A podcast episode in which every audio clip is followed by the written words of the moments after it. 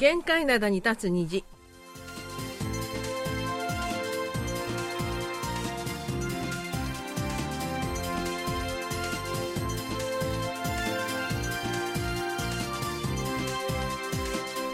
皆さん、あにょがせよ。11月30日水曜日の限界灘に立つ虹、隙間ことゆうちゃんもです。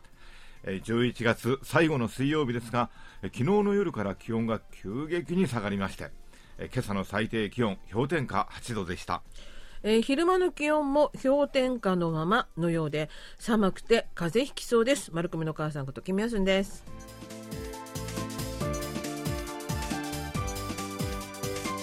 まあ、寒いのは寒いんですが、ソウルで初雪が観測されました。見ました？隙間さんえー朝ね、ニュース見て、外見たんだけど、うん雪なんて全然ありませんでしたよね。はいでで本当に降ったのかなって思いました。はいまあ、平年より結構遅いみたいですね。遅かったみたいですね。はいえーさて、えーまあ寒いのは寒いんですけど、カタールから、まあ、ワールドカップの熱気は伝わっています。で、韓国は月曜日の試合でガーナに負けてしまいました。えー前半2対0で負けていたのが、後半になって2対2と追いついて、このまま行くのかなと思ったら、最後にガーナに1点追加点が入ってしまいました。えー実は僕寝てたんですけども、はい。結構みんな見てるんですね。見てましたよ、あちゃんと。のー窓閉めてるにもかかわらず、うん、音聞こえた？わーっていうの聞こえた？マンションの中にね、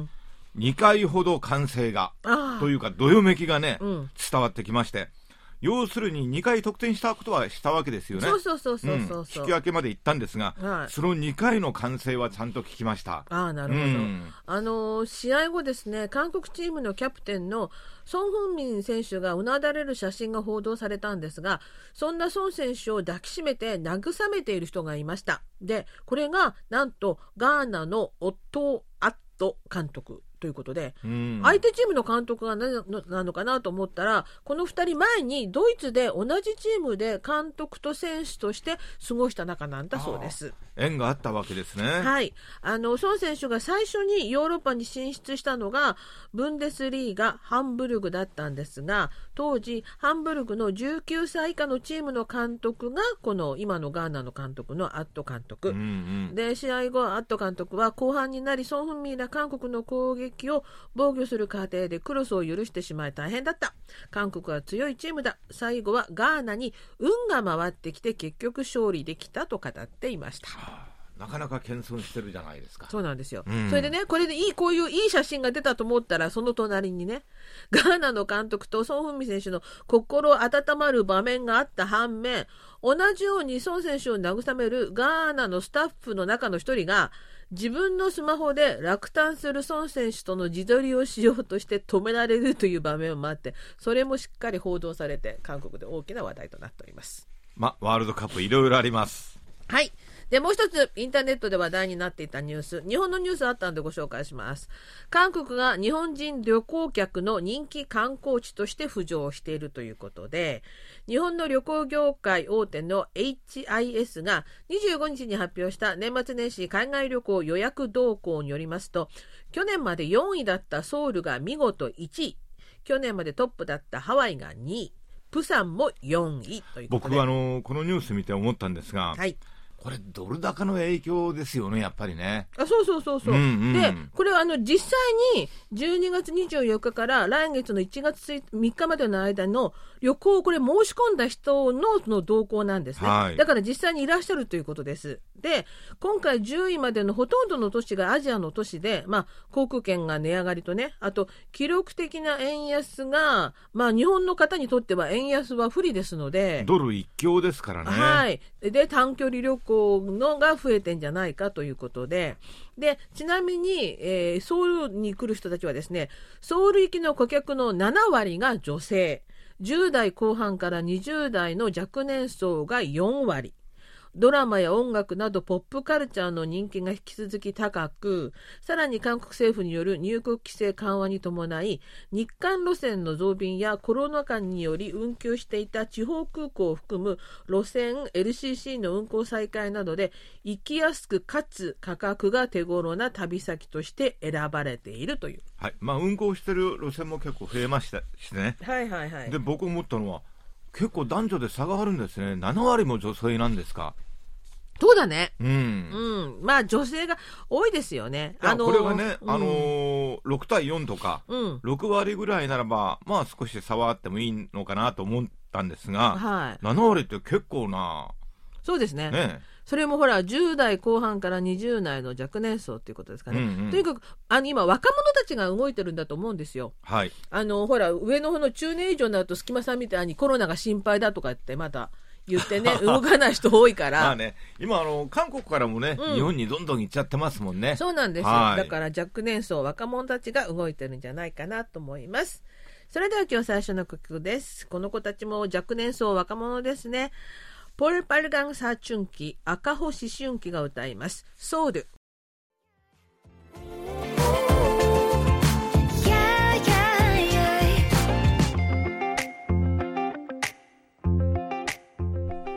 はい、えー、ポル・パルガン・サーチュンキ、赤穂思春期が歌いました。ソウルです。それでは今日最初のお便りです。えー日本短波クラブの、えー事務局長、大竹俊道さんからお便りをいただきまして、ご紹介することになりました。日本短波クラブが70周年だということで、その歴史なんかも書いていただいたちょっと長いお便りなので、あの、隙間さんと私が、あの、半分ずつ途中でね、あの、変わって読みたいと思います。はい。え KBS 日本語放送をお聞きの皆様、日本短波クラブ事務局の大竹俊道です。え今年、日本短波クラブは創立70周年を迎えました。KBS 国際放送も来年70周年ですので、私たちが1年ほどお兄さんです。えそして KBS 日本語放送も3年後には70周年を迎えます。お互いに長い年月を歩んできたと感じます。さて、70年前は、えーまだテレビも普及しておらず、ラジオが最強のメディアでした。また、衛星中継もなく、海外イベントの国際中継は短波が使われていました。先に亡くなられたイギリスのエリザベス女王の戴冠式は、1953年6月に行われたのですが、実況中継は BBC 日本語の短波放送が NHK で全国に中継されたものです。当時は短波の聞ける受信機はほとんど市販されておらず、みんな手作りのラジオで短波を聞いていました。そして自作の受信機を使った海外短波受信は DX という遠方局の受信が競われ、ラジオ雑誌もこの流れを大いに刺激していました。そのような中、仙台市の東北大学の学生たちの中から、外国のラジオクラブに負けない日本のクラブを作ろうとできたのが、この日本短波クラブ、あるいはジャパンショートウェーブクラブ、略称 JSWC です。1952年7月に最初の開始が発行されました。当初から国際クラブを目指した JSWC は月間の開始を英文で作成し広く海外の会員を集めました。この結果初年度から海外の数カ国の放送局からクラブ向けの特別放送を実施してもらい1年余りで会員も10カ国から100名という大台に乗せ以後着実に成長してきました。それから25年経過した1970年代半ばには、日本でいわゆる BCL ブームが起き、海外放送受信が一つの流行になるという外国には見られない珍しい出来事も起きました。そして国内の電機メーカーが競って短波付きラジオを売り出しました。そのおかげで短波放送はそれまでの自分で作る受信機で聞く時代から買うラジオで聞く時代に大きく変わりました。そして海外の日本語放送局には年間何万通という記録的な数の受信報告が届いた時代でした。そのブームの時代から45年、クラブは今年記念すべき70周年を迎えることができました。もちろん、この70年にわたるクラブの歴史の中では厳しい時代もありましたが、多くの会員の情熱が70年という長いクラブの存続を支えてきたと言えるでしょう。今、時代は変わり、ほとんどのイベントは生の衛星テレビ中継となり、短波の出番はほとんどなくなってしまいました。一方放送もインターネットの出現で優先化が進み、さらに携帯端末の発達で世界の情報に移動しながらのアクセス可能な時代になりました。このような時代、これからの短波放送の行き先が気にはなりますが、誰でも自由に簡単なラジオで聴取できる電波による放送は永久になくならないメディアであり続けると考えています。ラジオによる一人一人の個人に寄り添うような番組がこれからも人気を集め、温かいつながりがいつまでも続くでしょう。日本短波クラブはこれからもリスナーによるリスナーのためのリスナーのクラブをモットーとして放送局とリスナーをつなぐ大きな役割を果たしていきたいと考えていますちなみにコロナ禍で開かれなかったラジオの祭典東京ハムフェアは今年8月3年ぶりに開催されました。今回はコロナ禍で来場者との記入用紙のやり取りが懸念されたためアンケートは行われませんでした。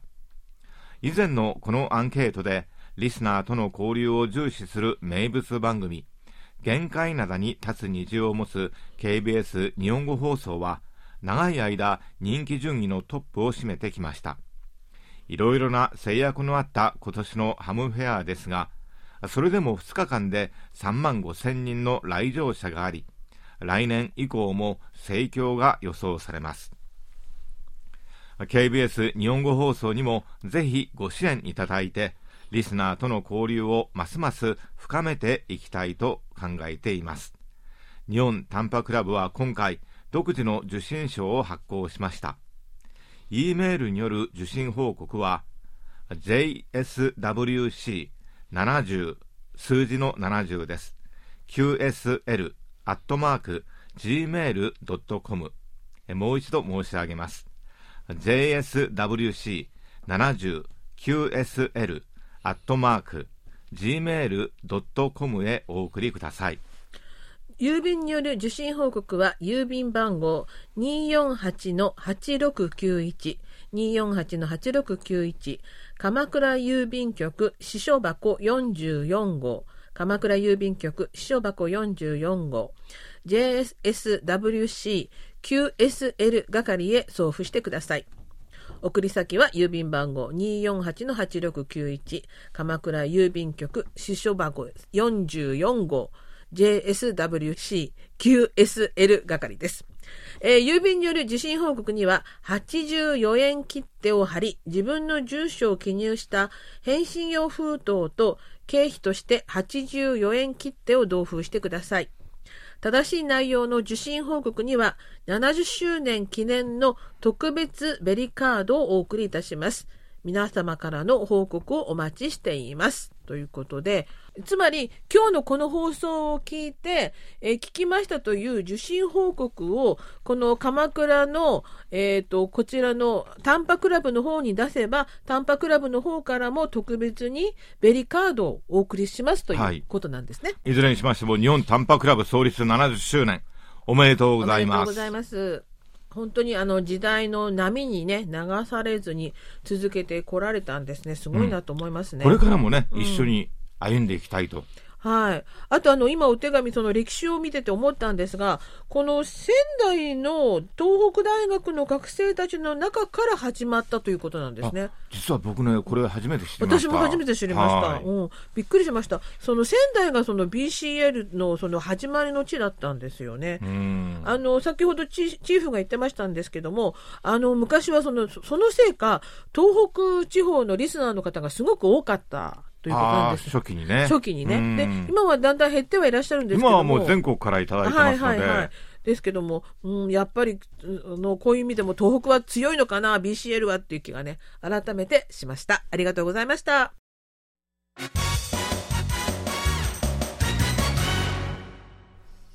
いっちゃなよ。ドットコリア。マル秘社会面水曜日の限界などは新聞の社会面から最新の面白い情報を知っておくと得になるマル秘情報をピックアップ。毒舌解説で解剖するマル秘社会面をお届けします。今日はですね第二の中東ブームなるかという話です。1970年代韓国の建設会社は中東に進出し、道路を築いたり、各種プラントを作ったりしました。そして、大勢の韓国のお父さんたちが中東に出稼ぎに行きました。当時の様子に関してこんな逸話が伝わっています。当時、中東に進出した韓国企業は、夜に数百の松明で明るくしながら、24時間3交代で工事を進め、これを見たサウジアラビアの国王は、韓国に多くの工事を任せるよう指示したという。1975年に7億5000万ドルに過ぎなかった建設受注額は、1980年には82億ドルへと10倍以上に増えた。このエピソードは、松明神話と呼ばれ、韓国人の勤勉性と誠実さを表す話として広く知られている。それから50年近くが過ぎた今、韓国に第二の中東ブームが起きようとしています。今月17日に韓国を訪問したサウジアラビアのムハンマド・ビン・サルマン皇太子は、短い訪韓期間に韓国企業と計300億ドル規模の事業契約及び業務協約を締結したと伝えられています。そしてサウジが進めようとしているプロジェクトが砂漠の真ん中に環境に優しいスマートシティを建設するというネオムシティプロジェクトです。ネオムシティはソウルの44倍の面積にスマート都市を建設する超大型プロジェクトです。シティは自給自足型直線都市ザ・ライン、海上先端産業団地、オクサゴン、エコー観光団地、トロジェーナなどで構成されます。1970年代の中東ブームの際には主に建設会社が中東に進出しましたが今回はもっとその枠が広がっています韓国企業はインフラ建設情報技術サービス構築交通エネルギーなどへ進出しようとしていますすでにサムスンはサムスン物産ヒョンデ建設コンソーシアムを構成しザ・ラインのトンネル工事を受注しました。また人工知能 AI 超高速移動通信網など IT インフラ構築事業にも参加する可能性があります。そしてヒョンデは次世代航空交通ロボット自動運転。SK は超高速移動通信網エコエネルギーハンファは太陽光都市航空交通への進出を計画していますビン・サルマン皇太子は財界との懇談会の席でエネルギー、防衛産業、インフラ、建設分野で韓国との協力を画期的に強化したいと述べました。ネオムシティプロジェクトに関してはその中核となる直線型都市ラインの概要が明らかになっています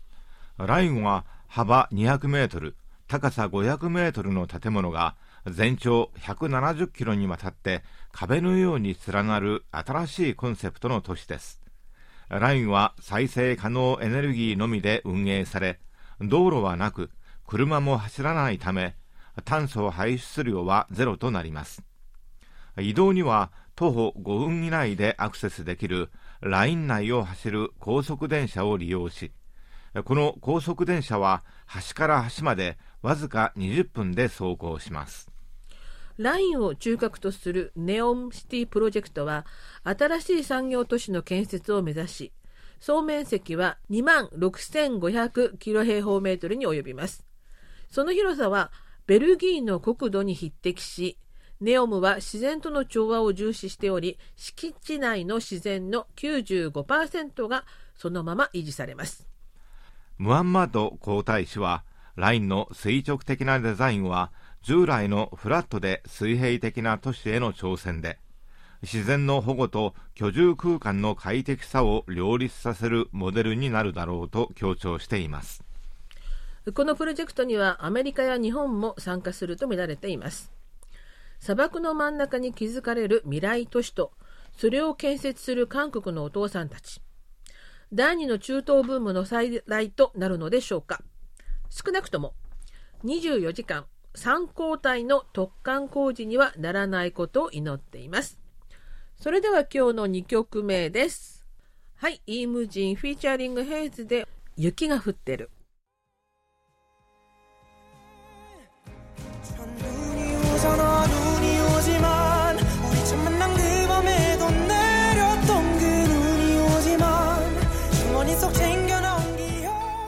はい、イムジンフィーチャリングヘイズでお送りしました雪が降っているです。ここでお知らせです。今ご紹介した曲もこの中に入っているんですが、アイドル全盛の中で頑張っているそういう歌手をご紹介したんですが、何かと言いますと、えー KBS ワールドラジオ K-POP 年末決算アンケート調査のお知らせです。世界中の人々が選ぶ2022年最高の K-POP ソング、そして最高の K-POP ミュージシャンは、えー今年 K-POP を輝かせた最高の曲と歌手を選んでください。アンケート結果は音楽番組でご紹介します。調査期間は11月21日月曜日10時から12月5日月曜日10時までです。えーアンケートにご協力いただいた方の中から抽選でプレゼントをお送りします。ふるってご参加ください。それでは後半のお便りです。えーソウル発ピョンヤンを聞いてということで、渥美健さんからいただきました。えー仕事の都合上、早い時間帯の番組を聞くのは困難です。国によって制作上推奨されるフィクション作品が異なるというのは面白い観点でした。北朝鮮ではファンタジーよりもむしろ SF 作品が推奨されるのですね。私から韓国を見ると日本に比べて社会派の作品が多く感じられます。それだけ表現に関して寛容な社会なのでしょう。韓国から見て日本のフィクション作品はどの分野が多いと感じられますか？ということでありがとうございましたう。ん。えー北朝鮮はファンタジーよりも SF 作品が多いというのを良いということなんですが、えー韓国は社会派の作品が多く感じられるとあの渥美さんおっしゃってますが昔は確かにそういう小説多かったんですが今はもう少しね幅が広広がってるような気はするんですけどね。まあ小説のジャンルもね、うん。結構多様化してますし、はい。まあ他はなんかあのファンタジー小説もあることはあるんですが、はい。あの妖精とかさ、うん、なんかあの魔法使いとあか、そういうのがいけないあの、現実にはありえないことうん、は、そのリアリズムに反する。だけどこれってあの児童文学とかにはね、よく出てくるので、児童文学は結構こういったものもあファンタジー小説というかあるんですけれどうも、んうん。そのよりも SF うん。が多いのは、うん。科学技術重視の制作をとっているものですから、まあ、一応 SF サイエンスフィクションもフィクションではあるんですが、うん。まあ、科学的にね、うん。あのー根拠があったりなかったり。まあ、そういう意味で、うん。まあ、科学技術重視ってそれはあの北韓だけじゃなくて各国各国でまあね。皆さん重視してるわけなんですけれども、はい。まあ、できればね、あのー人類の利益にねつながる方向で使ってほしいんですけれども。そうですね。それはいからあの、韓国から見て日本のフィクション作品はどの分野が多いと感じられますかということなんですが、うん韓国から見ると、あの、韓国人が好きな日本の小説はというと、まず村上春樹さんとかね。それから日本の推理小説が人気ですよね。あの、推理小説分野は韓国特に弱いので、この分野は日本の小説の翻訳が本当に一般そうそうたくさんあ行のわれています。推理小説って韓国あんまりないんですよね。ないんですよ。面白い小説うんないので、私なんかもひたすら日本の小説読んでいます。ということで、えー明日はですね、日本ご飯のお誕生日、そして歌謡コンクールの発表がありますので、明日もぜひお聞きになってください。お楽しみにということで、それではまた来週水曜日のお相手は、隙間ことゆうちゃんもと丸組のお母さんことキミヤスンでした。あにゃいけせよ。